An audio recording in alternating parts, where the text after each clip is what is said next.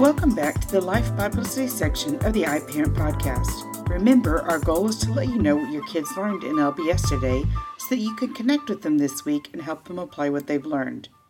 Have you ever heard a pastor say that Jesus was seeking the lost? What does it mean to be lost? In Luke 15, Jesus told three parables to the crowd of tax collectors, sinners, Pharisees, and scribes. Jesus' teaching brought gospel truth to the tax collectors and sinners, those whose unrighteousness separated them from God, and to the Pharisees and scribes, those who relied on their own righteous efforts for salvation. The first two parables are similar. In one, a man loses a sheep. He leaves his flock to find the missing sheep, and he rejoices when it is found. In the second, a woman loses a silver coin. The woman carefully searches her home until she finds it. Then she calls her neighbors and friends to celebrate with her. Heaven rejoices when even one sinner repents. Finally, Jesus told a parable about two sons. The younger son asked for his inheritance.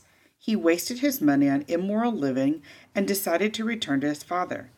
Rather than rejecting his wayward son, the father embraced him. The older son, who had always been obedient to his father, reacted with anger. Think about the crowd Jesus is speaking to.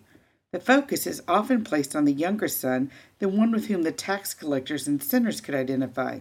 But Jesus also made a point about the older son. The older son was a lot like the Pharisees and scribes, focused on his own mortality and feeling entitled to his father's favor.